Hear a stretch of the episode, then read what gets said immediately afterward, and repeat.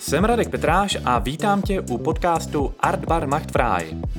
V roce 2017 vznikl v Brně hudební a divadelní klub Art Bar Druhý pád, který za krátkou dobu svého působení zvládl uspořádat přes tisíc kulturních akcí.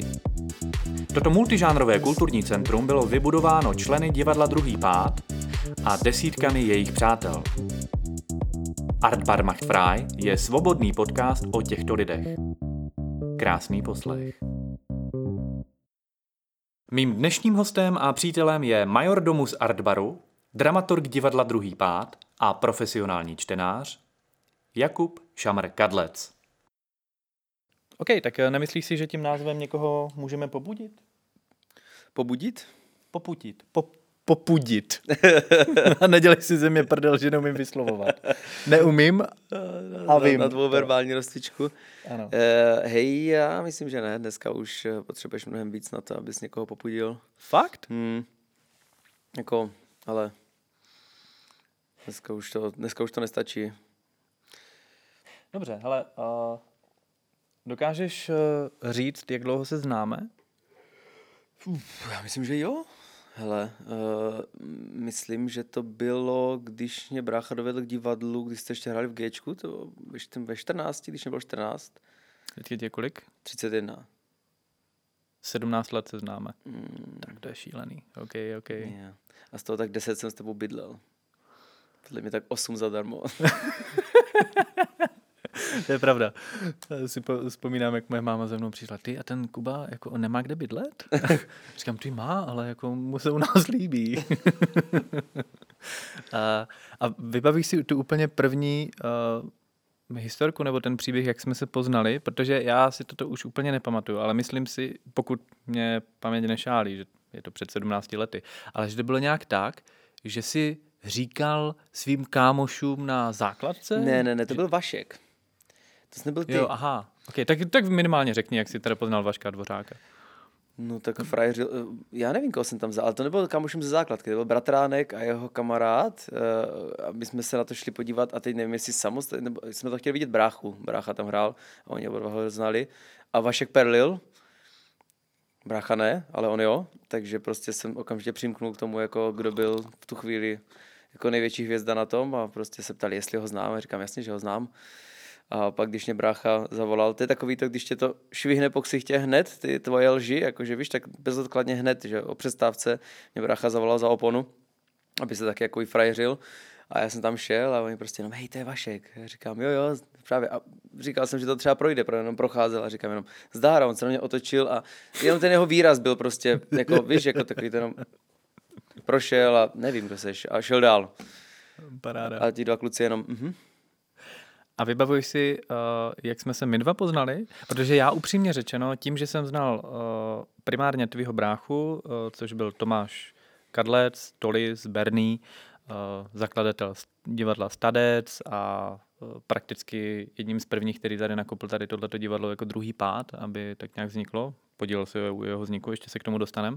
Tak já jsem vnímal hlavně ho, a on byl taková dost nepřehlednutelná postava.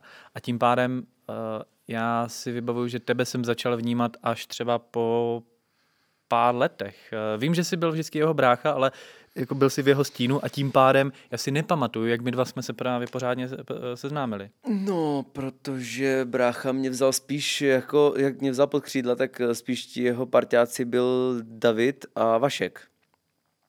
Takže já jsem vždycky chodil s něma David, třema. eh, David Horňák, jo, Je to taky tak. vlastně jeden z našich eh, divadelních eh, herců. Třeba hraje v Brnu, v Brnu bez hlavě. Já to neříkám tobě, ale říkám to právě lidem, kteří Jasně, budou jasně, poslouchat ten jasně. podcast. Víš, že musíme trošku do, dokreslovat i tu.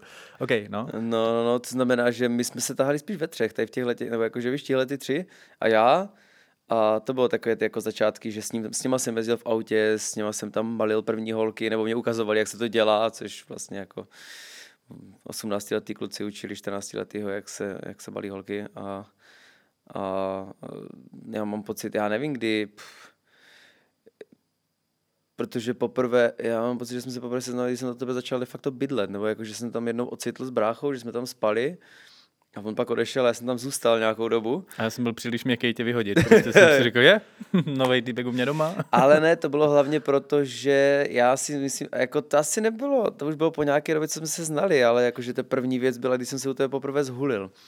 Že to bylo takové signifikantní, protože to máš snad ještě někde pořád natočené, jak tam prostě lítám zleva zprava a jsem tak šíleně zkouřený, že... Jo, jak tě píchl ten komár, že jo, ty jsi vlastně ležel a on ty jsi sledoval toho komára, jak přišel, napil se a odletěl a ty si ho nemohl ani plácnout.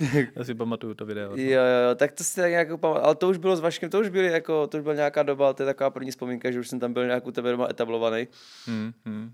Že už jsem tam jako spával běžně a ale jako nějaký zlomový okamžik, ale já, já nevím. Já třeba, eh, to, to asi nebylo jako jeden z prvních okamžiků, ale jako ten asi nejsilnější okamžik, kdy jsem si tak nějak řekl, že že jsi úplně jako ujetej a že chci po tvém boku vlastně prožít tenhle ten život. Ale ne, fakt, jo. Tak to bylo v okamžiku, kdy, myslím, že to bylo právě uh, jenom ty, já a Vašek, Dvořák, uh, tak jsme uh, dost často trávili čas, že jsme uh, chodili na pivo a potom jsme si dali brko a pak jsme šli ke mně na Hileho. A ty jsi si nějak jednou půjčil ode mě klíče. A já, a, já. A, nebo se snad, myslím, domluvil s mojí mámou. Ne, ne, ty jsi půjčil ode mě klíče a Víš co, hele, možná by bylo lepší, abys to řekl, protože já si to přesně nepamatuju, jak to, jak to vlastně vzniklo, jak jsi rozhodl a co, o, o jaké historce teda teďka mluvím. No už někdy to bylo, ale popravdě teda... A to je jako, jedno. Zařazení... To je. Důležité co se stalo. Já mám to pocit, že to bylo inspirovaný Alenkou z říší divu, nebo něčím takovým. Jakože, nebo něčím takovým, že vlastně jako lítá ve vzduchu jídlo. A, a vlastně jenom mě tak napadlo, protože jsme, jak jsme furt seděli a hulili a čuměli na nějaký ty seriály, tak jsem zjistil, že po nějaké době, jak jsme vždycky jako jedli, tak vlastně ten stůl se stal takovým obrovským, jako jenom stolem odpadků a popelníku a podobně, a že už fakt po nějaké době bylo těžký jako tam najít to jídlo, nebo něco takového, že už to bylo taky nepřehledný, tak jsem si říkal, že bylo super, že bychom třeba měli nějakou houpačku a že bys měl vlastně jenom to jídlo, že bys vždycky viděl, jaký chceš, že bylo ve vzduchu, že by to bylo přehledně rozházený a že bys jenom do toho šťouchnul, aby se to tak jako rozhoupalo a dalo by se ti to do pusy a ty bys nemusel vůbec nic dělat. Takže jsem si půjčil klíče a Jo, a já jsem nevěděl proč, že? Ty jsi ode mě jo, půjčil, jo, jo. přímo ode mě půjčil klíče a strávil si asi tři hodiny tím, že jsi byl na štaflích a v tom mojem pokoji si lepil spoustu jídla, jako ty vole 30 gramovou milku, donaty, banány, uh, nějaký další uh, čokolády, dokonce tam bylo kuřecí stehno, si, spam- yeah. si pamatuju. Uh, a všechno to vyselo ze stropu na jednotlivých cancou, jako provázkách a my jsme takhle přišli z hulení, ty, já a Vašek, otevřeli jsme ty dveře a tam prostě bylo jídlo třeba nevím, za 500, nějaký jako fakt eh, sladkosti, dobroty a eh, Vím, že Vašek ten se složil okamžitě na místě, začal hystericky řvát a smát se, tak jak on to umí. Já jsem to taky neustál a jenom eh, já jsem jako chodil a řval jsem do prdele, jak je to možný. Já, no a já si myslím, že v tenhle ten okamžik jsem si uvědomil, že, jako, že mm, jako jak, jak tě to vůbec může napadnout? A, a navíc i, že to zrealizuješ a že prostě ta tvoje hlava je jako tak šílená a kreativní, že mm, vím, už tehdy jsem si říkal, hele, tohle mě bude bavit a prostě však eh, jasně, no, tak eh, setkání s tvojí mamou, že jo, tam tehdy taky jako prostě tak to jako lepíš a lepíš a prostě máš polepenou už nějakou část a jsi na těch štaflích a ona otevře ty dveře a se na sebe díváte a Radek už přišel? Ne? Tak jo. Zavře ty dveře a ty máš buď ten motous prostě s nějakou tím, jako tyčinkou, čokoládou. Ale nejlepší na tom bylo, že jak jsme se zhulili venku, tak já jsem to taky zapomněl. Vlastně, to jsi, ty jsi byl taky z toho vyplesklý. Já, jsem, já jsem se sám dostal svým vlastním trikem, protože já jsem, jak jsme se jako zčadili a začali jsme se něčem žvaní, tak já jsem úplně zapomněl to, že jsem to udělal.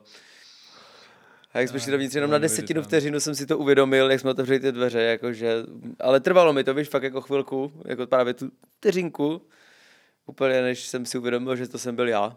Hmm. OK, hele, uh, bych si v tom čase uh, posunul, posunul dál uh, do Somy. Somo byl rock and roll, jako fakt tvrdá, tvrdý rockec. Si pamatuju, že tehdy jsem bydlel u Borise na, na půdě, uh, jakože vlastně jsem tam srazil svoje provozní náklady fakt na absolutní minimum. Já jsem se přestěhoval někam, kde jsem potřeboval platit co nejmenší nájem, já myslím, že jsem bydlel za dvojku. Ono to odpovídalo, jsem měl díru ve střeše, jako když jsem tam spal první den, tak mě de facto sněžilo na hlavu, když jsem si lehl. Mm-hmm. A, a já jsem tam jenom vyskládal své knížky, měl jsem tam jenom stůl a hned vedle toho postel všude jenom knížky, všechny jsem to spal jakože okolo stěn. A já jsem dokázal žít tak ze 150 korun na týden a dvojku za to a to mě tehdy ještě otec dával jakože na studia nebo co, jak se rozešli s mamou, takže jsem dostával trojku měsíčně, co znamená, že já jsem fakt jako, nemusel nic dělat, jakože normální člověk by asi dělal, chtěl by si koupit nový hadry, chtěl by si třeba udělat řidičák, chtěl by prostě něco, nějak se manifestovat, jinak já jsem, vůbec mě to nezajímalo, já jsem se zavřel tam a vždycky jsem zaplatil nájem, nakoupil jsem si jídlo na tři týdny nebo na čtyři a jako v tom umím docela chodit, jak být úplně low budget a jenom jsem seděl nahoře a četl jsem si. Nic jiného jsem nedělal. To byl první rok na Vysoké, na divadelní vědě a jenom ten první rok. A jak skončil ten první rok, tak já jsem si říkal, že mi úplně uniká. Počkej, počkej, pr- ale první rok na, na vysoké rozhodně nebylo v 19, ve 20 letech, tak jak to bývá u normálního středoškoláka, protože ty si nějak končil nebo dělal maturitu. Jo, jo, to k tomu se musíme dostat, no, to by bylo hodně velká, to by bylo hodně velký Protože ty jsi, v kolik jsi nastoupil na, na, na vysokou školu? 24, 23, tak nějak. Okay, okay. Ale no každopádně jsem si říkal, že mi uniká studentský život, víš, taková ta bohéma, jako úplně wow, víš, jako že chodit kalit, protože oni přece jenom dole bydlela rodina, prostě Boris tam měl ženskou a dětskou, to znamená, že jsi prošel potichu v kuchyni, něco si vzal, jako když večer přišel opilej třeba z nějaké kalby, tak víš, že chodil po špičkách a, a navíc do toho mého pokojičku si vyvez nějakou ženskou, to bylo vždycky takový jako hodně, wow, tady bydlíš, mhm. Tady jako takové to víš, že vlastně takové tohle, tak tady budeš buď mrdat a já nemůžu jít pryč, protože tady se nedá nic jiného dělat, nebo bychom si mohli číst a, jako, jo, a nebyl to pokoj, který skýtá příliš možností.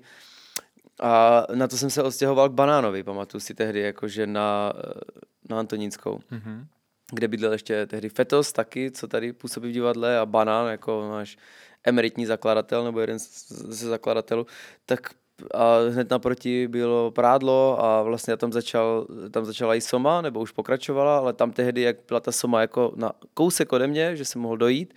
A tam ten byt, který vlastně neměl žádný pravidla, absolutně, i banán jako pracující fakt toleroval to, to cokoliv.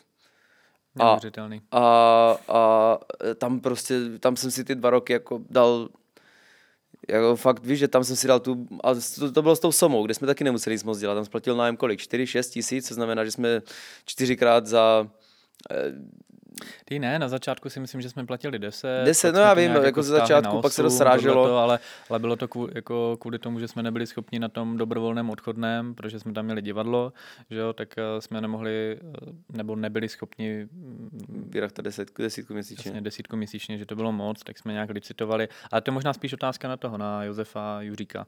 Jo, no já jako vím, že poslední, nebo co už si pamatuju, tak jak, jak tam bývaly ty kalby, tak prostě, že to, že to bylo takové, že člověk nemusel tak nic moc dělat, nebo jako, že nikdo tam nebyl aktivizovaný nic moc zas tak dělat, protože nějaká jako potřeba se nějak moc zvlášť jakoby snažit kvůli nějakému rozpočtu nebyla, protože prostě jako když jsme klesli na tu šestku, čtverku, pětku, nevím, něco takového, tak už fakt stačilo hrát ty čtyři špíly plus nějaký bečka, jakože eh, nějaký ty šarády a ono se to zaplatilo. A v tu chvíli ten prostor nebyl jako asi někdo jako s větší představivostí v tomhle oboru by to zvládl, ale nebylo tam moc co měnit nebo přidávat nějaký jako světla, nebo jako, co tam nebylo, to byl sklep, takže tam nemohlo jak zase tak moc dávat peníze ani, nebo možná mohl, ale prostě jsme na to vysrali. A v tu chvíli to byl prostě jenom nekonečný punk, že se vždycky zahrálo jako představení. A já jsem chodil na vysokou, na kterou jsem od té doby nechodil. A už jsem jenom jako kalil a dva roky non-stop jako šel jsem na, na zkoušku z českých dějin divadla skoulovaný třeba, jako vydržel jsem tam minutu nebo dvě, to byla naštěstí písemná, víš, představ si mě jako na, na ústní. Ale si pamatuju, že jsem přerušil zkoušku kvůli tomu, že tam bylo ticho, jakože víš, že vlastně ty si ani neuvědomíš v tom stavu, že v té třídě má být ticho, že to je v pořádku, spíš naopak, kdyby tam byl hluk, tak by tě to mělo rozhodit, ale že na písemné zkoušce ticho, kde tam sedí 25 lidí, tak tebe rozhodí to, že je tam ticho takže se rozhodneš po dvou vteřinách podepsat papír a prostě okamžitě odejít, protože tady tohle ticho není v pořádku. Ale a uh, jak se díváš na, na Somu ve smyslu uh, jako divadlo druhý pád, jako co jsme tam vytvořili za divadelní představení? Jestli bys je mohl třeba vyjmenovat a, a říct uh, stručně nějaký tvůj kritický postoj, protože jsi napsal docela dost kritik, vystudoval si divadelní vědu a zároveň si uh, dlouho se bránil roli divadelního dramaturga v našem divadle Druhý pád. Uh, nakonec jsme se s tebou vlastně nikdo nebavili a prostě jsme ti jenom začali říkat, hele, to děláš ty. Přesně. Ty čteš hodně knížek, ty jsi dramaturg. To je... Přesně tak. Uh, tak jak se díváš na tu, na tu dobu, myslím na tu tvůrčí, na to tvůrčí období divadla Druhý pád a na ty jednotlivé hry, které jsme tam vytvořili. Ale první byla bahňá, první byli bahňáci. Hmm. No a... Byl Brno bez hlavě, ne? Bylo to v Somě, já mám pocit, že už jsme to hráli na Stadecu. OK, dobře, máš pravdu, ale tak já, dobře, jelikož to hrajeme dodnes, dodnes tak uh, tam si hrál taky? Brnu bez hlavy? Párkrát, jsi... každý tam hrál někdy. Já ne třeba. Aha, no tak si to jsem... někdy střihni, Maria. Ale těším se na to, že, že si jednou, jednou něco dám v Brnu bez jo, hlavy. Jo, klidně, ale... to je fakt jako víš, že to, ten špil párkrát vidíš, nebo co já jsem ho párkrát i svítil, nebo jako někdy jsem ho i svítil, co znamená jako svítit, tohle představení znamená rožnout, v polovině zhasnout, pak rožnout a pak zasnout a se na to párkrát podíváš a oni ti prostě řeknou, ty hraješ Kláru, oni ti ani neřeknou postavu, ty hraješ prostě škrobánko, škrobis, co tam jako dělá, ty víš, to tam není jako zas tak moc, tam má každý pár vět. Takže klidně, ale Brno bez hlavy to nespadá, podle mě tam, to spadá ještě mnohem dřív, to prostě jako, Maria, to, to už... Jako do stadecu, jo? Jo, jo, jo. Bychom se museli vrátit. To bychom se museli zase, tra- transport, bebečka a pak byli bahňáci, co znamená bahňáci, to je začátek takové té tvorby v v Somě. V Somě a, a Bahňáci, jako by ten špíl prostě byl takový divný, jako že jsem, jako, já jsem ho asi pochopil, nebo prostě nějak mě unikl. Nedokázal bych ho asi teďka uchopit vůbec, jak je to založený na, nějaké té, eh, na nějakém tom románu eh, Kobo Abého, OK, dobře, pojďme dál. Jako, pokud nevíš. Ví, vím, že na premiéře, eh, když přišla Lexovka, tak eh, těsně před premiérou, když jsme to ještě jednou projížděli, tak ona přišla a říkala, hej, udělejte cokoliv chcete, ale jenom se nezhulte a zabouchla dveře. A my jsme se všichni zhulili. a to bylo naprosto brilantní, protože já, když se zhulím, tak jsem lehce paranoidní a docela introvertní, eh, mnohem víc, než obvykle jsem býval. A vlastně se stydím, což je pro, div- pro divadelního herce naprosto perfektní jako, co znamená, že vlastně ten začátek, když vcházíme na scénu ve čtyřech a uděláme takový dlouhý řad uh, a dívá, máme se dívat těm divákům s nějakou emocí do obličeje, tak já jsem de facto měl otočenou obličej na stranu a snažil jsem se nikomu nečelit pohledem, protože jsem byl přesvědčený, že vypadám divně a oni to vědí, takže tam jsem, jsem, tam jsem nakráčel s velkou pompou. No, hodněkrát jsme to nehráli, ty bahňáky. No, taky. Eh, dobře, co, jaká byla další hra? Temný obrázek? Mavý obrázek? Ah. Okay. Ještě, že tady není Vašek, protože temný tmavý obrázek on hrozně řeší. Uh-huh, jasně. uh, OK, tak hele, uh, to by mi zajímalo, jak vzpomínáš na tmavý obrázek. No, to byla moje první jako dramaturgická práce. Což vlastně jako vůbec uh, jako nevadilo. To bylo vlastně poprvé, co jsem dostával jako na dramaturgii od někoho nějaký jako validní jako odezvu od Cikyho, eh, jako režisér. Což byl režisér, jasně. Což byl režisér a já jsem to udělal jednou a vlastně já pořád, od, když jsem začal ve 14 číst a od té doby čtu furt, tak jsem třeba od, tak od 17, 18 začal věřit, že jsem potaj genius, jenom takový ten zneuznaný, ale vlastně, že cokoliv napíšu je golden. A já jsem udělal dramaturgii celé, té, celé toho románu, prostě 400 stránek plus film, tak já jsem z toho vyzobával, víš, teďka vlastně jako nějakou dobu na tom pracuješ a doneseš mu to a on řekne, hej, víš, to je moc, jako takový moc přebraný od toho filmu a je to takový moc moralistický, udělej to znova, víš, ale vlastně jako on to řekl takovým tím způsobem, jako že dáš si fantu jasně a víš, jako úplně a ty prostě stojíš s tím jako znova, víš, jako, jak znova? Já jsem si myslel, že všechno... To je přece golden. To je golden, že to je dokonalý. Co, to, co je, víš? Hele, je mi 25 nebo 24 a tohle je moje první dramatu, dramaturgická práce a jakože jak znova? to znamená, že já jsem si seděl doma, dlouho jsem se s tím nemohl, ale jako tak jsem to, to se jako nějakým způsobem ještě jako upravoval a dával jsem tam tak trochu eh, jako víc nás a, a nakonec z toho vyplynulo to, co to je, co je prostě manifest v boji proti drogám, který se nezadaří. Ani lidem za scénou, ani na scéně, ani před scénou. Já si pamatuju, že to je divadelní hra, kterou jsem ze začátku, uh, mě, mě no, bavilo zkoušet. Hele, to bylo asi moje nejtemnější drogové období. No právě. Uh, a myslím si ale, že to jako na, ty, na, ty, na výsledku, na té hře jde vidět. Že ten tmavý obrázek je fakt jako mm, teď už mě baví, ale v té době, jak jsme to zkoušeli, ten měsíc a půl nebo dva měsíce, tak to bylo naprosto šílený. Já si z toho fakt jako moc nepamatuju, ale vím, že to bylo hodně divoký. Uh, to bylo pro všechny, proto je ta, ta hra tak docela trefná, protože jo, tam prostě jo. tehdy to frčelo. To tam... právě, to byly stoma, jako dva, dva roky u banána a to zkoušela tahle ta hra. A mně připadalo, že ještě nikdo nemá pořádně nějaký povinnosti nebo zodpovědnost a proto to bylo tak strašně divoký, protože vlastně Nevím, kdy to bylo ty, jen takový obkroč ale jednou jsme na Silvestra. jako to byla ta doba, když jsi na Silvestra říkal, hej, uh, já teďka mám docela do května prázdnej diář. když mi tohle řekne týpek v prosinci, tak si říkám jenom, hej, no tak si můžem trošku zablbnout, víš, jakože když do května nemáš úplně do čeho píchnout, tak můžem si trošku jako uvolnit no, já, opasky. Já, já si, jo, já vím, no, to bylo zrovna v době, kdy uh, jsem odešel z práce uh, finančního poradce a rozhodl jsem se, že se budu živit jako stand-up komik. A, a v květnu jsem měl nej... to bylo někdy ten Silvestr a v květnu jsem měl nějaký první veliký představení. A to no, jo, jo, jo, ok, takže tam to všechno ze vším jako právě souviselo díky tady tomuhle, že ho i Siky, který byl uvězněný v na provázku, tehdy, když tam ještě zkoušel Morávek, nebo jako režíroval všechno Morávek, takže byli všichni, tam byl ze všeho otrávený a potřeboval někde upustit páru, my jsme byli geniální. Prostě jako Josef, který nestudoval právnickou fakultu, Fetos, který nestudoval hudební fakultu, já, který jsem nestudoval divadelní fakultu, ale vlastně jsme všichni byli braní, všechno nám bylo hrazený od státu a prostě jenom pár šušňů, aby jsme přežili a jako totální jako divočina, jenom nic, jenom zkoušení představení o drogách a po scéně jenom holky a fet. Hmm, hmm. OK.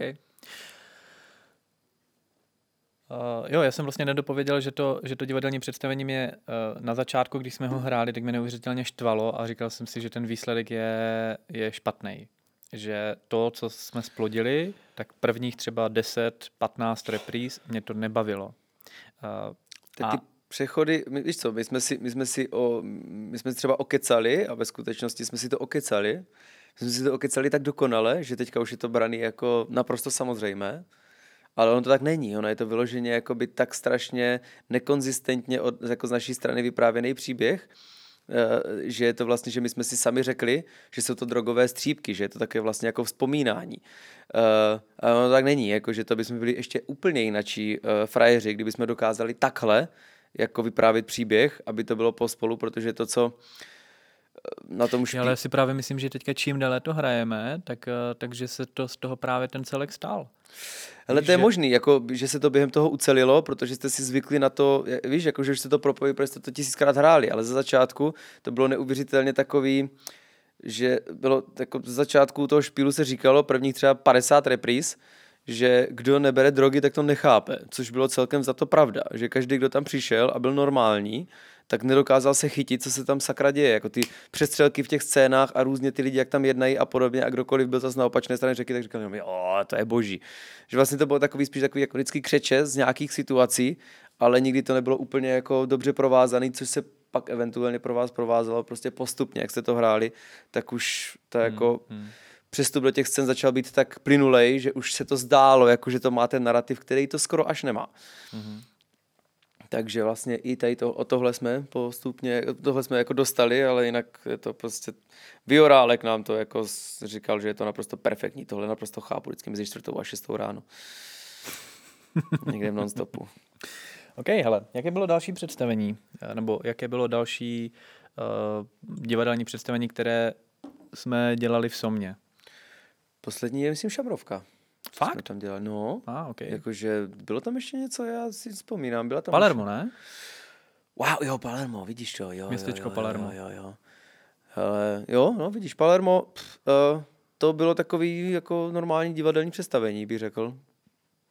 skoro jako z naší dílničky bych řekl, dá se říct, to je snad poslední, takový normálnější, taková jako klasická činohra, žádný divočiny, mm, se scénou, což jsme teda nikdy ani moc nemohli, ale vlastně jako prostě spíš takový jako důraz na text a na herecký výkony a prostě nějaký message, komunismus, špatný, lidi trpěli, věci, Jasně. klasika. Takže tam to, a vlastně to začátku vypadalo hrozně cool, jakože zvlášť to byl, myslím, jediný trailer, který, když jsem si rozklikl od nás, jako od toho, tak to vypadalo jako, jako normální divadlo, jakože prostě kdyby to dělal divadlo u stolu, nebo prostě jako husa, nebo tak, že to vypadalo jako wow, to silný příběh, dobrý herci, toto, mm, to by mm. mohlo být. A jsme taky skončili. OK, a teďka, hele, právě teďka docházíme k té fázi, kdy jsme mm, už opouštěli Somu, protože nám byla malá, už to nějakým způsobem nefungovalo a potřebovali jsme nějaký nový mm, podnět, alespoň tak jsem to v té době vnímal. Eh, vnímal jsem taky to, že spousta lidí opakovalo, hej, to bylo by super mít nějaký vlastní prostor a Uh, to bylo hodně motivovaný tím, jak jsme tam furt zůstávali do noci a prostě ten týpek, co vedl nahoře kavárnu, tak odmítal tam být furt zavřený do 6 do rána. My jsme pak lezli skrze barák, kde bydleli jo, to lidi. Jo, ale taky jako ty podmínky, ve kterých jsme tam jako to divadlo dělali, tak byly jako naprosto šílený, jakože úplně šílený. No to jo, ale tak já jsem myslel, že, ten, jako, že, že to ty lidi bavilo vlastně, jako, že tady tohle, ten, ten, ten shitex, jako, že vlastně víš, že tam všechno všude hníje a že to takový de facto ty, jako hej, já si myslím, že tohle bavilo jako tvoji zvrhlou duši, ale jakože mě jo, to, mě to bavilo fest. No, právě, ale mě to neuvěřitelně štvalo, jakože já jsem si říkal, hej, jako to, jako já, já nebo takhle, já jsem se vždycky na ten punk díval uh, ne, neřekl bych s despektem, ale díval jsem se na něho takový, jakože, jako v rukavicích. Já jsem prostě byl... Pankáč v rukavicích. Ano, pank, pankáč, pankáč v, ru, v rukavicích. Jakože, mm. OK, spustil jsem se, ale vždycky jsem říkal, Ježíš ale tady to je jako fakt úplně šílený. Jo, jo a, bylo to vlastně jako... Ale nikdy jsem se necítil tak dobře, jako v Somě tehdy, když jsem jel od Bernieho, úplně nakalenej. A před tou Somou byl chumel lidí, když jsme tam měli jeden ten stand-up a já jsem přicházel úplně, úplně mimo. A přicházel jsem a některý ty lidi mě jako znali, ale nebyli to kamarádi a říkali, Ježíš, to je on. Jakože už jde. A já jsem, to bylo jako whisky go go, jak šel Morrison namrdaný prostě na stage. A já jsem přišel dolů, víš, to byl fakt jako ten špalír tehdy, to je moje nejsilnější, jako něco jsem si cítil fakt jako dekadentní umělec že prostě jedeš z Prahy, protože proč byl v Praze, protože skalil dva dny z bráchou, protože tam musel být a jedeš tak tak, protože si ta kalba prostě protáhla. A dojedeš akorát tam na tu, přímo na to vystoupení, kde prostě jenom lidi, wow, už je tady. A ty prostě jenom uuu, a pak čteš něco z papíru. Ale jako víš, že prostě ten, jako ten drive z toho byl úplně jako epesní. Takže já jsem musím vnímal právě proto, že možná jsem byl ještě mladší trošku než všichni ostatní, ale mě to tam jako nehorázně bavilo Zejména, protože to nebyla zodpovědnost. Jasně, no, Donek, jasně. Uh, ale mě to taky bavilo, akorát já jenom jsem vnímal, že pokud by se nic nestalo, takže by to divadlo víceméně se rozpadlo. Jakože už velmi málo lidí do toho chtělo investovat svůj čas a energii do nějakého nového představení nebo tak. A právě v té době tak uh, jsem šel tady po té kotlářské a viděl jsem, že tady tenhle ten barák, uh, ten palác Bernarda a Samuela Morgensternových, tak se to myslím jmenuje, mm, takže eh, že okolo něho, Židi. že okolo něho je lešení a že to evidentně změnilo majitele a tím pádem jsem si našel přes katastr paní majitelku novou, eh, zatelefonoval jsem eh, jí a zeptal jsem se jí, co má v plánu s tady tímhletím objektem. Jako, a díky tomu uh, jsme se sem najednou dostali začali jsme o tom uvažovat, že bychom se přesunuli ze Somy sem. Tak eh, pamatuješ si ten první okamžik, když jsi tady přišel, tak co ti proběhlo hlavou a no asi nejprve takhle. Jako co ti proběhlo hlavou, když jsi sem přišel poprvé? Ach jo. Jenom tohle? Mm-hmm. Proč? Mm. Protože já na rozdíl od vás měl svého bráchu a my jsme zakladali nějaké věci už od mých 14. O každý dva roky prostě něco. Ve 14 jenom, hej kámo, nechceš dělat provozního ve vinárně? A říkám, já nevím, můžu, a on jo, mám vinárnu totiž. A říkám, aha, tak jo. Za dva, o dva roky později, hej, budeme dělat v restauraci, otevřeme restauraci, říkám, mm, OK. Otevřeli jsme restauraci. Za pár let jedem okolo G studia, obrovský prostor, 400 lidí na stání a Bernie říká jenom, hej, to by bylo cool, kdyby to bylo naše. A říkám, hm, to by bylo cool, hm, je to naše, jdem dovnitř. Zapomínáš ale dodávat vždycky ty, ty okamžiky, že po těch uh, pár letech vždycky jako, uh, víš, jak máme teďka tu vinárnu, tak už ji nemáme. Jo, přesně. jako, že to všechno, jo, ano, ano, ano, všechno. že Já všechno jsem viděl takhle. prostě spoustu věcí vznikat a padat a vlastně v momentě, když eh, jsme už odešli z té Somy a už jsme byli i na Lightnerce jako vystupovat a už jsme byli v kabinetu mus, jakože nějaký vystoupení a prostě takový, už to bylo tak jako roztržitý, že už, já už jsem byl otupený, já už jsem neměl ten úžas z toho, že se otevírá něco, jako lidi, kteří toho zase tak moc neotevřeli, nebo se ne, podíleli na tomhle, protože ve 14, když si stoupneš za bar a prostě jako je to tam tvoje takový, no wow, mm, pivko, toto, toto, to. A když to děláš prostě do 24, 25 a někdo otevře další prostor a ty jenom, ach, ach jo. Znova hodně práce. Nemluvím o tom, že jsem uklízel na Stadecu, předtím, než jsem uklízel tady. Já jsem věděl, jak dlouho to tam trvá, uklidit. Jak neuvěřitelné práce tam bylo, jenom přichystat ten prostor, přičemž jsme na to byli tři. Všeho všudy.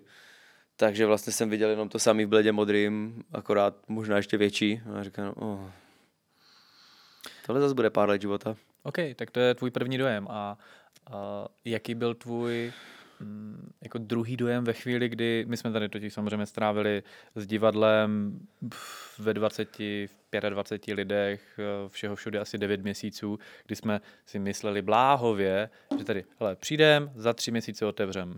tak Hmm. za ty tři měsíce jsme si řekli, OK, tak hele, je tady všude suť a není tady elektřina, tak možná musíme makat trochu díl. A nakonec se to protáhlo na neuvěřitelně dlouhou dobu, vůbec jako kterou nám trvalo dát tenhle ten prostor do kupy a do, provo, do provozní, eh, do provozu schopnost, schopného vztahu nebo stavu, tak eh, napadá tě ten druhý dojem, jako když ti docházelo, jak jsme tady teda makali a pracovali a fakt jsme se snažili jít za tou myšlenkou, že budeme mít vlastní prostor, že tady vzniká nějaký jako nový podnik, kulturní stánek, centrum a ve chvíli, kdy se to už teda začalo dít a teďka fakt ti lidi začali chodit, tak co jsi jako v ten moment pomyslel? E, Jak jsi na to díval? ej, tak nějak jako vlastně dost, jako já jsem neměl uh, pocit žádného zásadního, jakože uh, divokýho ejchuchu, nebo tak, když jsme tady makali, tak to bylo vlastně jako pro mě se nic nezměnilo v tom smyslu, protože já jsem okolo sebe měl ty lidi, který jsem okolo sebe měl od 14. To znamenalo, že pro mě to vlastně furt znamenalo, že my se bavíme nějakým způsobem. Takým či onakým, nějakým způsobem utrácíme život. A teď jsme byli tady, ale zase jsem viděl ty sami. A že měli v ruce, zrovna neměli v ruce texty, ale kanga a upravovali cihly, tak pro mě bylo prostě jenom další, jako prostě takový to, a teďka děláme zase tohle, OK. A že chodí lidi, na nás chodili lidi od 14, to znamená, že vlastně, jako co jsem začal jsem s máma jako nějakým způsobem, to znamená, teďka chodí zase za náma sem. To je takový to jenom, a, a jakože to, že je to jakoby naše a vlastní, tak eh, to mám jednu obrovskou nevýhodu proti vám, protože já jsem si udělal naše a vlastní z každého podniku, kde jsem byl. Všude, kde jsem byl, tak jsem byl majordomus. Já jsem ve 14 už v té vinárně spával, já jsem tam chodil v bačkorách, je, na Stadecu jsem měl svoji ložnici, že jo, já jsem všude byl. Tak U mě nějak, doma si byl taky vlastně jako majordomus. jo, já jsem byl všude doma, já jsem byl vždycky, jako když jsem tam přišel, tak já jsem byl ten poslední, co odevzdával klíče, vždycky, úplně ten poslední. A když jsme zavírali Stadec, tak už Bernie se pohádal se zetelem a někam odjel a já jsem byl poslední, co přebíral ten náš bordel a jakože vlastně odjížděl s ním, když nás de facto vyhazovali, jakože už prostě nahazovali ty věci prostě na, na ty dodávky a prostě tak já jsem byl zase ten poslední, který si tam ještě pedlil ty hajzly, pro mě to zase připadalo jako vždycky, když mě vyhazují z baráku protože jsem tam prostě žil nějakou dobu. Tak stejně jako tady, tak tady zase. Tady jsem prostě nějakou dobu prakticky žil. OK. Uh, dívej, já te- teďka si dovolím takovou jako nějaké zhrnutí to, jak tě vnímám, to, jak eh, přemýšlíš o jednotlivých etapách eh, tvého, potažmo našeho života, protože už spolu uh, kamarádíme fakt dlouho, tak že já mám pocit, že ty na, se na spoustu věcí z historie díváš eh, velmi jako pozitivně a nostalgicky a s takovou, jakože, s takovou jiskrou v očích eh, ve chvíli, kdy už se to stalo, je to jako za náma. Jo? To je takový to, to období eh, genusu a potom absolutního divadla a potom eh, stadecu a potom somy. A teďka momentálně ještě žijeme Artbar, ale je nutno připomenout, že tenhle ten podcast natáčíme, eh, nevím, 28. 10. 2020. tedy ve chvíli, kdy jsme zrovna po druhé museli kompletně uzavřít celý ten podnik a je skutečně otázka, jak moc se změní společnost, jak moc, eh, jak moc, jak dlouho budeme mít tady tenhle ten podnik zavřený a zároveň jestli to budeme schopni přežít. To je mimo jiné i důvod, eh, proč tady tohle teďka momentálně dělám, jednak, nebo ten podcast, proč se o to snažím, jednak asi abychom generovali nějaký program pro ty naše fanoušky, aby, když už jsou doma taky zavření, tak eh, aby mohli třeba něco hezkého poslechnout nebo se na nás podívat a, a trošičku více pochopit uh, Art Bar a tu jeho historii a třeba si koupit zázvorotku nebo nám nějakým způsobem pomoct, navrhnout, ne, zkrátka jako snažím se jako mm. udržovat ten Art Bar v nějakém chodu. A to je teď jako současná, současná situace. A tím pádem, ale ono nemůžeme vyloučit, že i tato etapa vlastně končí. Hmm. A tak eh, tě chci jako vyzvat eh, jako k tomu, aby si se na to uh, teďka asi zkusil podívat z toho ohledu, jakože jak, na, jak třeba na tady tohleto budeš vzpomínat v případě, že bychom teďka skutečně byli v situaci, a já si to nepřeju, Ježíš Maria, jo, ani to nechci přivolávat, ale že by tohle skutečně měla být konečná. Tak jak na tyhle ty čtyři roky, které jsme vlastně prožili zase touhletou etapou, tak uh, budeš vzpomínat. Hmm, wow. Just wow. No, obrovská party jsem fakt prostě tady tyhle ty věci jako prokalil. Jako nezapomeň na to, že jsem první rok snad tady strávil uh, za barem jako číšník a druhý rok jsem strávil tím, že jsem splácel svůj první rok práce. ano, která tak... nebyla úplně vydělečná, protože nebyla, se, jako, jako vlastně zvládl vše... fakt vypít hodně uh, panáků. Já to se ti dojde Víc až... než jich prodat. jo, jo, a víc než si viděl, jakože to ti dojde, až když se třeba díváš na ty fotky. Uh, já jsem měl obří hlavu na teklou. Normálně vidíš fotku, jak je za barem Bentolín, já, Josef, Veronika tehdy, Anička Loupová, ještě někdo snad. A já stojím za ně máhy a já jsem úplně na šlubky a já jsem eh, jako za barem, že jo, já jsem to a to je prostě víš, že víš, jako, že prostě to, až prostě jak si díváš na ty fotky, tak já si myslím, že jsem jak jsem tady dělal za tím barem a navíc jsem tady ještě do toho uklízel a byl jsem takový jako tak nějak prolecos, víš, že mě prostě jako Forest řekl, hej, prostě můžeš na vstup, jo, jasně, proč ne, tam to, to, jasně. To znamená, že já jsem vůbec neměl žádný důvod chodit domů. Protože kdykoliv se mohlo stát, a zejména se stávalo to, že jsem šel jakoby vlastně z baru, kde jsem vlastním přičiněním byl hrozně dlouho do rána, tak jsem si tady někde lehl a kvůli tomu tady bylo pozdě uklízeno dva roky v kuse, protože jsem furt byl za barem do 6 do rána a pak jsem se zvedl a šel jsem uklízet.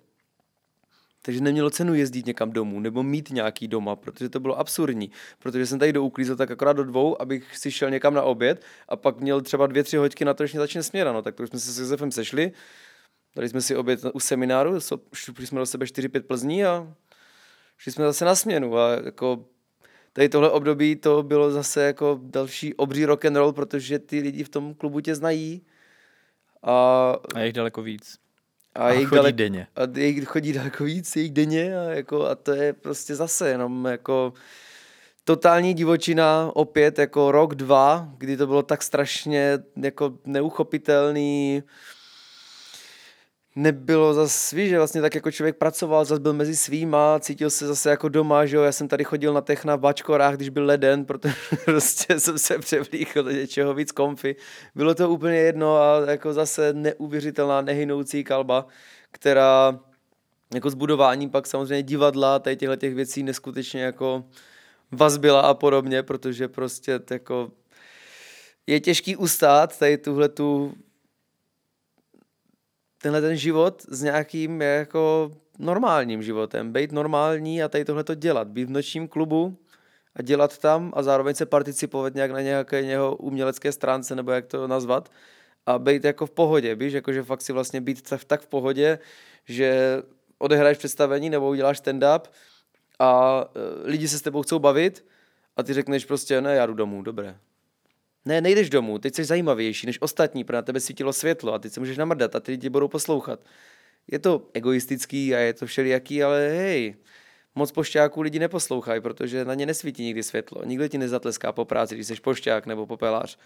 kurva dobře uklidil tu popelnici, víš, jako to se nestane, jenom si užíváš ten obdiv. Ale když to trvá dlouho, ten obdiv, tak najednou si uvědomíš, že tři roky tak nějak jako furt jako děláš věci, jako tak nějak jako sem tam něco vytvoříte a tak, ale vlastně jako, že se uvrháváš do morbidních dluhů a pořád se vezeš na nějaké takové zvláštní slávě, která de facto mimo prostory neexistuje a ty se jenom neuvěřitelně zadlužuješ a tak si mastíš zdraví. Až to došlo k tomu, že jsem na jednom představení že de facto omdlel, protože těsně před na uh, tom Čapkovi, na té krávovině, co jsem napsal. Uh, Třešně, jo. No, no, no. Tak to jsem šel těsně předtím, jsem zvracel, že jo, a vlastně vůbec jsem, protože jsem se tady probral pár hodin zpátky někde jako zahozený a, a když jsem šel na scénu, tak Magali po mně přišla jako po půlce, jestli do toho nemůžu dát trošku víc energie a mě se tam zatměl před očima. Když jsem byl na scéně, tak jsem normálně prostě seděl a jako, já jsem nebyl opilej, já ne, že bych byl ožralý, ale už jsem byl tak zhuntovaný po, po té dlouhé době, že jsem byl prostě jako nefunkční, že jsem tak stál, no, hm. Jasně, to, a navíc, teda to byla role, která byla napsaná přímo na tohle, že ten člověk má takový být, takže to bylo jediný štěstí, ale jinak jako kdyby hrál cokoliv jiného, mm, mm. kdybych byl v, tu, v, tom, v tuhle chvíli Hamlet, tak ze mě asi moc nevyrazíte. Okay.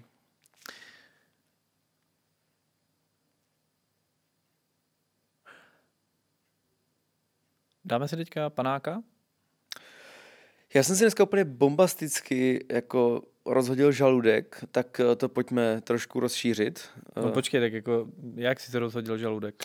Já ti nevím, já myslím, že eh, po těch narozkách teďka, jak jsem měl, ten pátek, sobota, tak vlastně jak jsem to, tak jsem si nějak říkal, že to nechám minout, protože 1,30 je samo nevýznamný samo už dost o sobě, víš, jako, že to je takový to, je ti 1,30, co budeme slavit, dělat práci, piču si. Ale ten stav momentálně, víš, že to nenahrávalo žádné jako divoké spářce nebo nic, prostě nemůžeš nic udělat, ale přece jsme se v pár lidech sešli a e, ta party, co byla prostě pár lidech jako jeden den, tak druhý den přišlo zase jiných pár lidí s obnovenou silou a dali mi ještě víc do sosáku, takže vlastně jsem zase ty dva dny strávil takovým tím starým stylem, jak prostě fakt jako se jenom vyspíš a jako z kalby do kalby a, jako a dáváš tomu fakt tvrdě na prdel. To znamená, že teďka jsem měl fočko po dvou dnech nebo třech dnech revitalizace a jak jsem si dal tu, to chili a ten česnek do těch střev, který byly asi hodně zaneřáděný, tak eh, jako ve mně dneska jenom celý den bublá. A... Tak klidně řekni, že ne, jako já si ji dám klidně jako sám, nebo ti dám jako maličko. No, ale já jsem právě chtěl jako říct, že i přes tohle to si samozřejmě panáka dám, jako že není panák, který mě, jako není průjem, který mě zabránil dát si panáčka. Paráda. Tak jo. Já teda musím být samozřejmě taky opatrný, protože já jsem teďka držel tři dny půst. Ježíš, to by mohla být sranda. No, jako dát si na půst, jako na konec půstu tady tohle, tak jako... No ne, já myslel všeobecně jako chlast, víš, jako, že jak bude to tělo jako takové oslabené a podivně vyčištěné a tak, tak do toho fouknout cokoliv, jako že víš, jenom panáka, whisky, jen... Uh. Tak jo, tak Artbar macht frei. Artbar macht frei. Přes yeah. mikrofony jsme se nahnuli.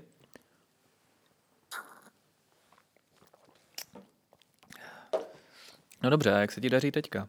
Protože spousta lidí je bez práce.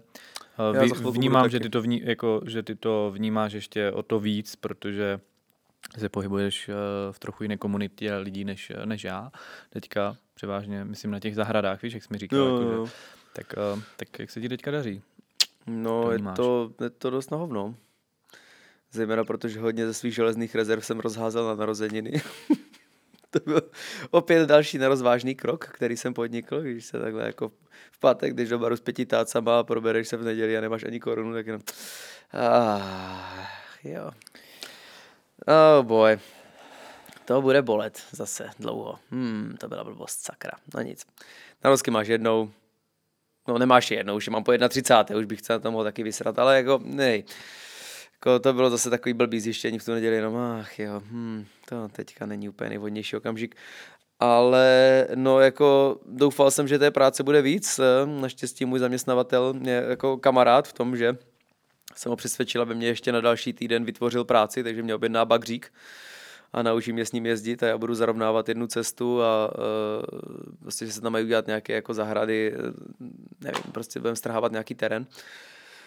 No a on už se na to chtěl vysrat, protože on už má vyděláno na zimu, on už je jako zaopatřený, on už je takový jako polovičatý, že už prostě takový to, že už by se na to jako vysral, ale zároveň... Musíme připomenout, že uh, tvůj kamarád je zahradník a ty teďka se taky živíš celé léto jako zahradník. Jo, a to je potřeba připomenout. Ano, jedna z mých jako v té mnoha, mnoha prací.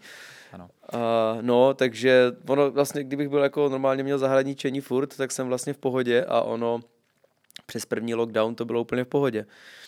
Protože on si, ten člověk je vlastně hodný, že on si pro mě přijede, čímž pádem mě vlastně nevystavoval žádnému riziku nikde, on sám bydlí sám jako, na, jako v baráčku v komíně. A je to celkem za to mizantrop, nechodí moc mezi lidi, a takže si vždycky pro mě přijel, zase mě hodil domů a na těch zahradách se s moc lidma nepotkáš.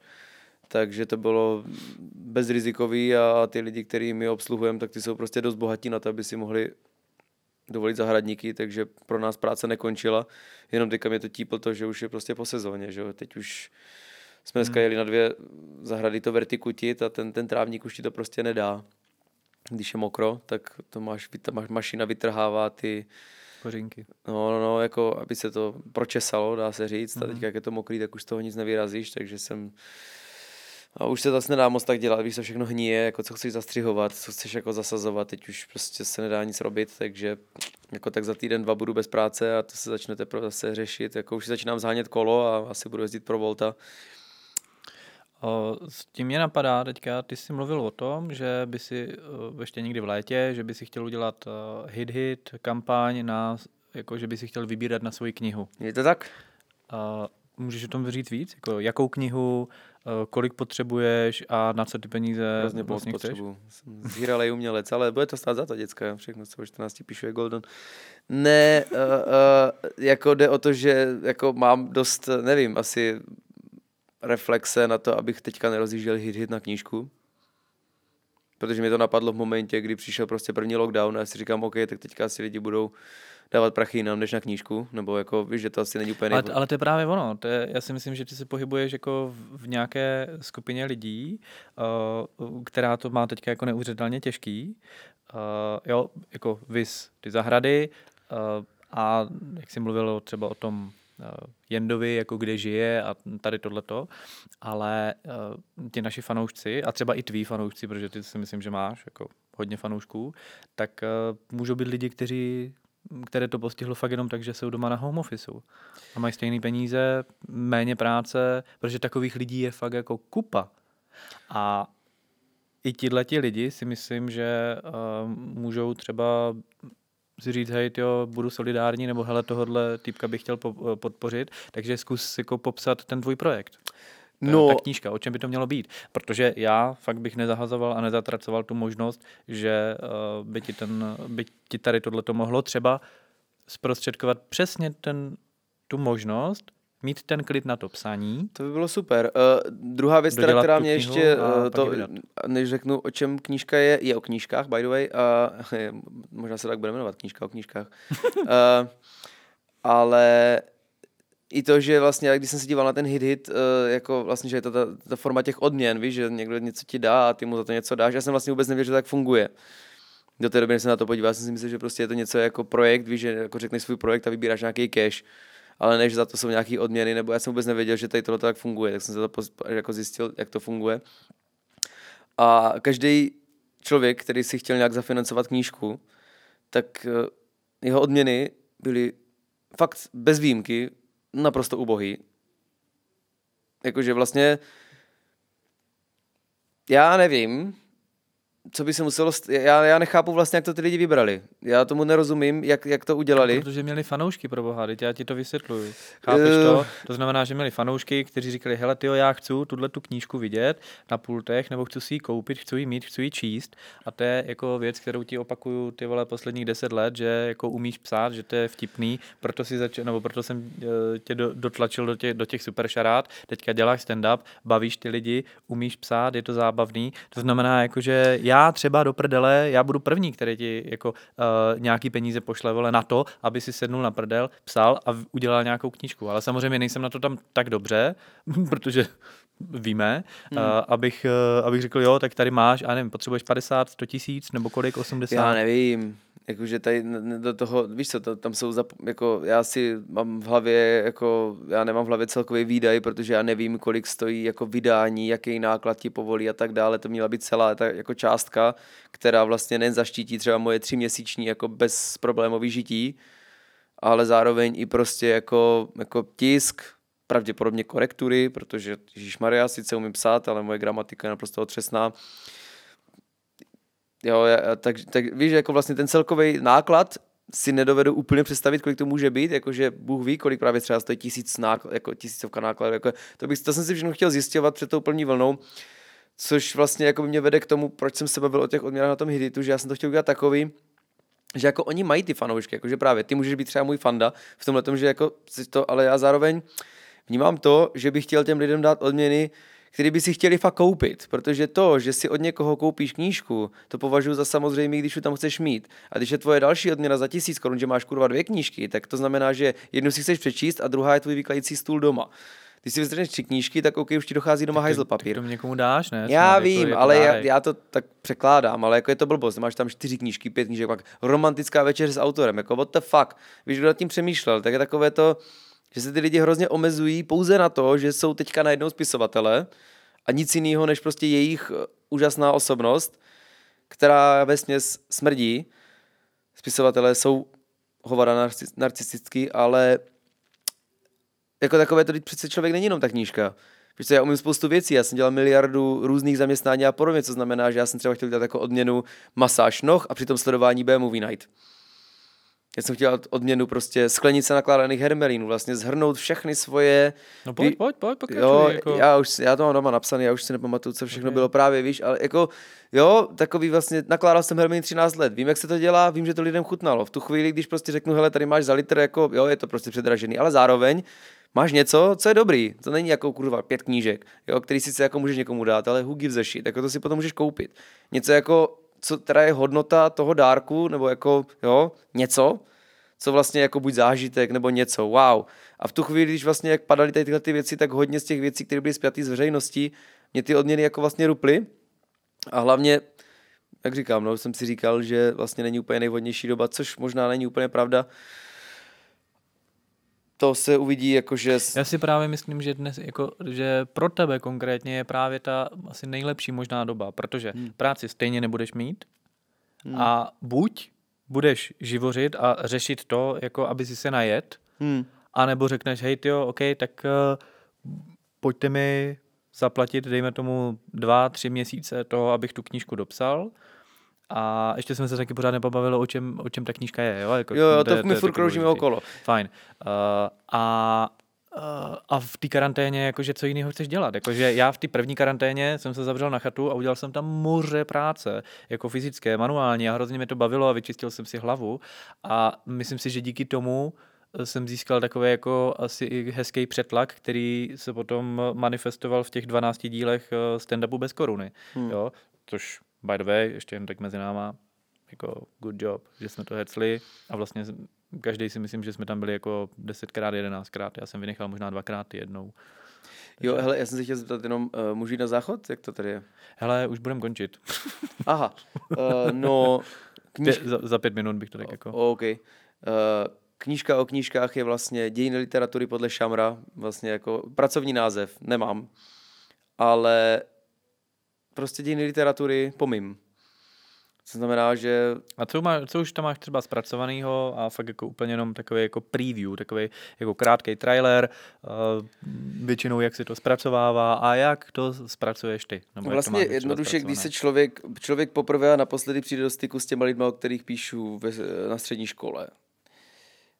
Všechno, co jsem u maturity, co jsem měl přečíst a podobně. A způsobem, jakým to vykládají normální učebnice, tak je hrozně na hovno, protože ty lidi, na rozdíl od, já nevím, chemie nebo fyziky, které jsou jako teďka momentálně nutný k zachování současného života, tak jako ty znalosti a podobně, ale nedává to ten příběh, nedává ti to žádný etický nadhled, nedává ti to, jak, jak se máš chovat, nedává ti to nějaký poučení, není tam ta lidská stránka, to je prostě jako tvrdá věda, tam to platí. Tady, jo, ale každý z těch lidí, který čteš u maturity a seš otrávený, kurva, každý člověk je otrávený, kromě pár lidí, samozřejmě někdo si tam vždycky najde nějakýho jako spisovatel, který se mu líbí, ale ve směs ty lidi si to přečtou na Wikipedii nebo tak očvaní, co mají a jdou dál. Přičemž každý z těch lidí, krom toho, že jsou tady dlouho a jsou tady dlouho z nějakého důvodu, tak mají co ceného říct, ale ta, současní lidi to vykládají tak, že to se zdá složitý, zdá, že to obtížný a vůbec se do toho člověku nechce lozit. Jakože prostě víš, někdo jako začne, teďka píšu Vilona, tak prostě Josef Felix, píš, komentátor Vilona píše prostě, jak on prostě momentálně jakoby v té době, jak je trubadorská poezie a provencálská poezie a platonský ideál ženy, který on vlastně překlenuje a navazuje na Rabléze a najednou, jo, ble, ble, ble, ble, ble, ble, ble, koho to kurva zajímá, jakože víš co, asi pět lidí na humanitní fakultě a ty sotva. Jo, jakože to je prostě úplně jedno. Ono je to hlavně tohle, to je úplně jedno, protože i když se budeme bavit o tom, kolik má Vilon ve své poezii mnoho značností a úžasných odkazů, tak je to vázaný na jazyk z 15. století z fran- francouzštiny, který se do té doby změnil. To znamená, že abys mohl ocenit jeho poezii, tak to bys kurva měl studovat teda fest protože tehdejší francouzština není dnešní francouzština, takže nejen mluvit... A navíc je to francouzština, není A navíc je to čeština. francouzština, co znamená, že vlastně ty se musíš naučit francouzsky, musíš se stoupit na francouzštinu z 15. století, big fucking difference, a potom se musí začít za- zaobírat Francii 15. století. Ale jako detailně, protože Villon mluví o konkrétních lidech velmi často, co znamená, že to je jako kdyby já napsal tady nějakou poému o Artbaru, vole, a za 500 let to někdo vyhrabal a musel by zjistit, kdo seš ty co se tam stalo, víš, a ty lidi to fakt dělají. Oni existují katedry, které se tímhle kurva zabývají. A to je takový, to já si říkám, a komu to je kurva k čemu. Jako to je úplně na nic. Ten člověk je zabitý jenom touhletou prací, protože někdo řekne vilon a někdo ti řekne, jo, tak tady je tenhle ten týpek, ten tomu říká tenhle, tenhle. Takže si měl vlastně jeden názor, druhý názor, udělej si z toho nějakou syntézu, řekni mi o tom nějakou svoji analýzu, jeho poezie, vlastně okay. balada, bla, bla, bla, Okay. hovna. A teda ty navrhuješ, nebo ty to, ty to hodláš zpracovat jak? Nebo Já to hodlám zpracovat tak, že se podívat na toho člověka s největším možným nadhledem, jakým jde. Vlastně ho zhodit. Vlastně z něho udělat to, co prostě máš prezident Zeman dělá ze vším. Prostě to trivializovat na maximální možnou úroveň a skoro ty lidi až nasrat. Jak je to triviální, ale Jako vlastně... koho? Čtenáře?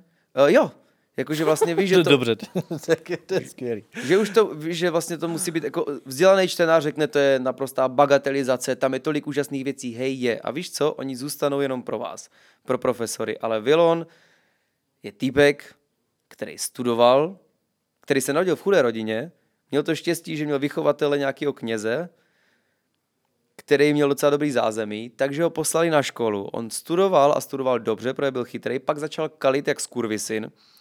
Vymkl se mu to z rukou, začal krást, začal do piče vraždit.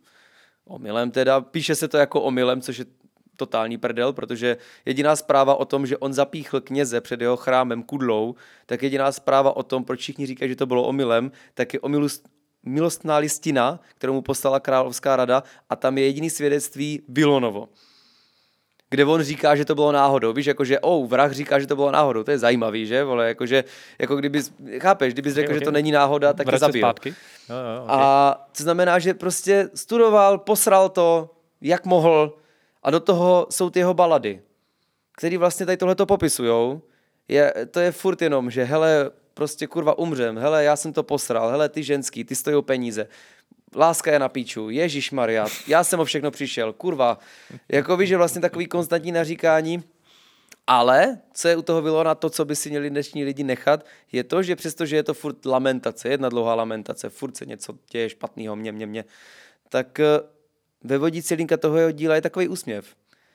On jako kdyby ex post věděl, že si nemá na co stěžovat. On jako kdyby věděl, že je to vlastně směšný. Víš, jako, že co tady vlastně, víš, že jako on se furt směje. On je den před Čibenicí, napíše čtyř verší, kde si dělá prdel z toho, že ho pověsí. A oni ho měli fakt pověsit, jakože přišla druhý den milost, ale on nevěděl, že přijde. A stejně i tyho čtyřverší jsou takový jako, hm, že vlastně on i v tuhle tu chvíli, jakože vlastně v dnešní době, dejme tomu, kdy je prostě koronavirus a hej, nemají tě pověsit zítra. A i v tuhle tu chvíli si jde za, zachovat jakoby nějaký odstup od toho světa, protože on tam má hodně pracuje s mementem mori, jakože všichni jednou umřem. A on to bere pořád takovým tím zvláštním, jakože hej, víš co, to prdel. Trošku jak Josef, víš, to bude prdel, to je, to je, to je sranda, co jsem zase udělal za píčovinu, Ježíš Maria. Pořád se tak nějak směje, čelí tomu životu jako celkem za to se smíchem, vždycky. I když si furt stěžuje, ale furt se tak nějak směje, jako že ježíš, já utrácím tolik prachu za děvky, to je kravina. To si můžou od něho lidi vzít. A všechno ostatní, ať si zkoumají všichni ostatní. To znamená, že já vezmu Vilona, dám ho do tří stránek a tohle zdůrazním. OK. A jdeme dál. A máme Rabléze. A zase, uá, můžeš na to dělat. Ale ne, tři stránečky. Paráda. To byl další díl podcastu o lidech, díky kterým existuje v Brně multižánrový hudební a divadelní klub Art Bar druhý pád. Abychom se ti připomněli s dalším dílem, Zmáčkni tlačítko sledovat. hejty prosím vkládejte do lahve a vhoďte do moře. I když nemyslíš, že sraček tam plave už dost. Věřím, že jsme vás uvolnili, pobavili či alespoň zabavili a budu rád za milou nebo konstruktivní zpětnou vazbu, ať už pomocí mailu či komentáře. Artbar macht Frei,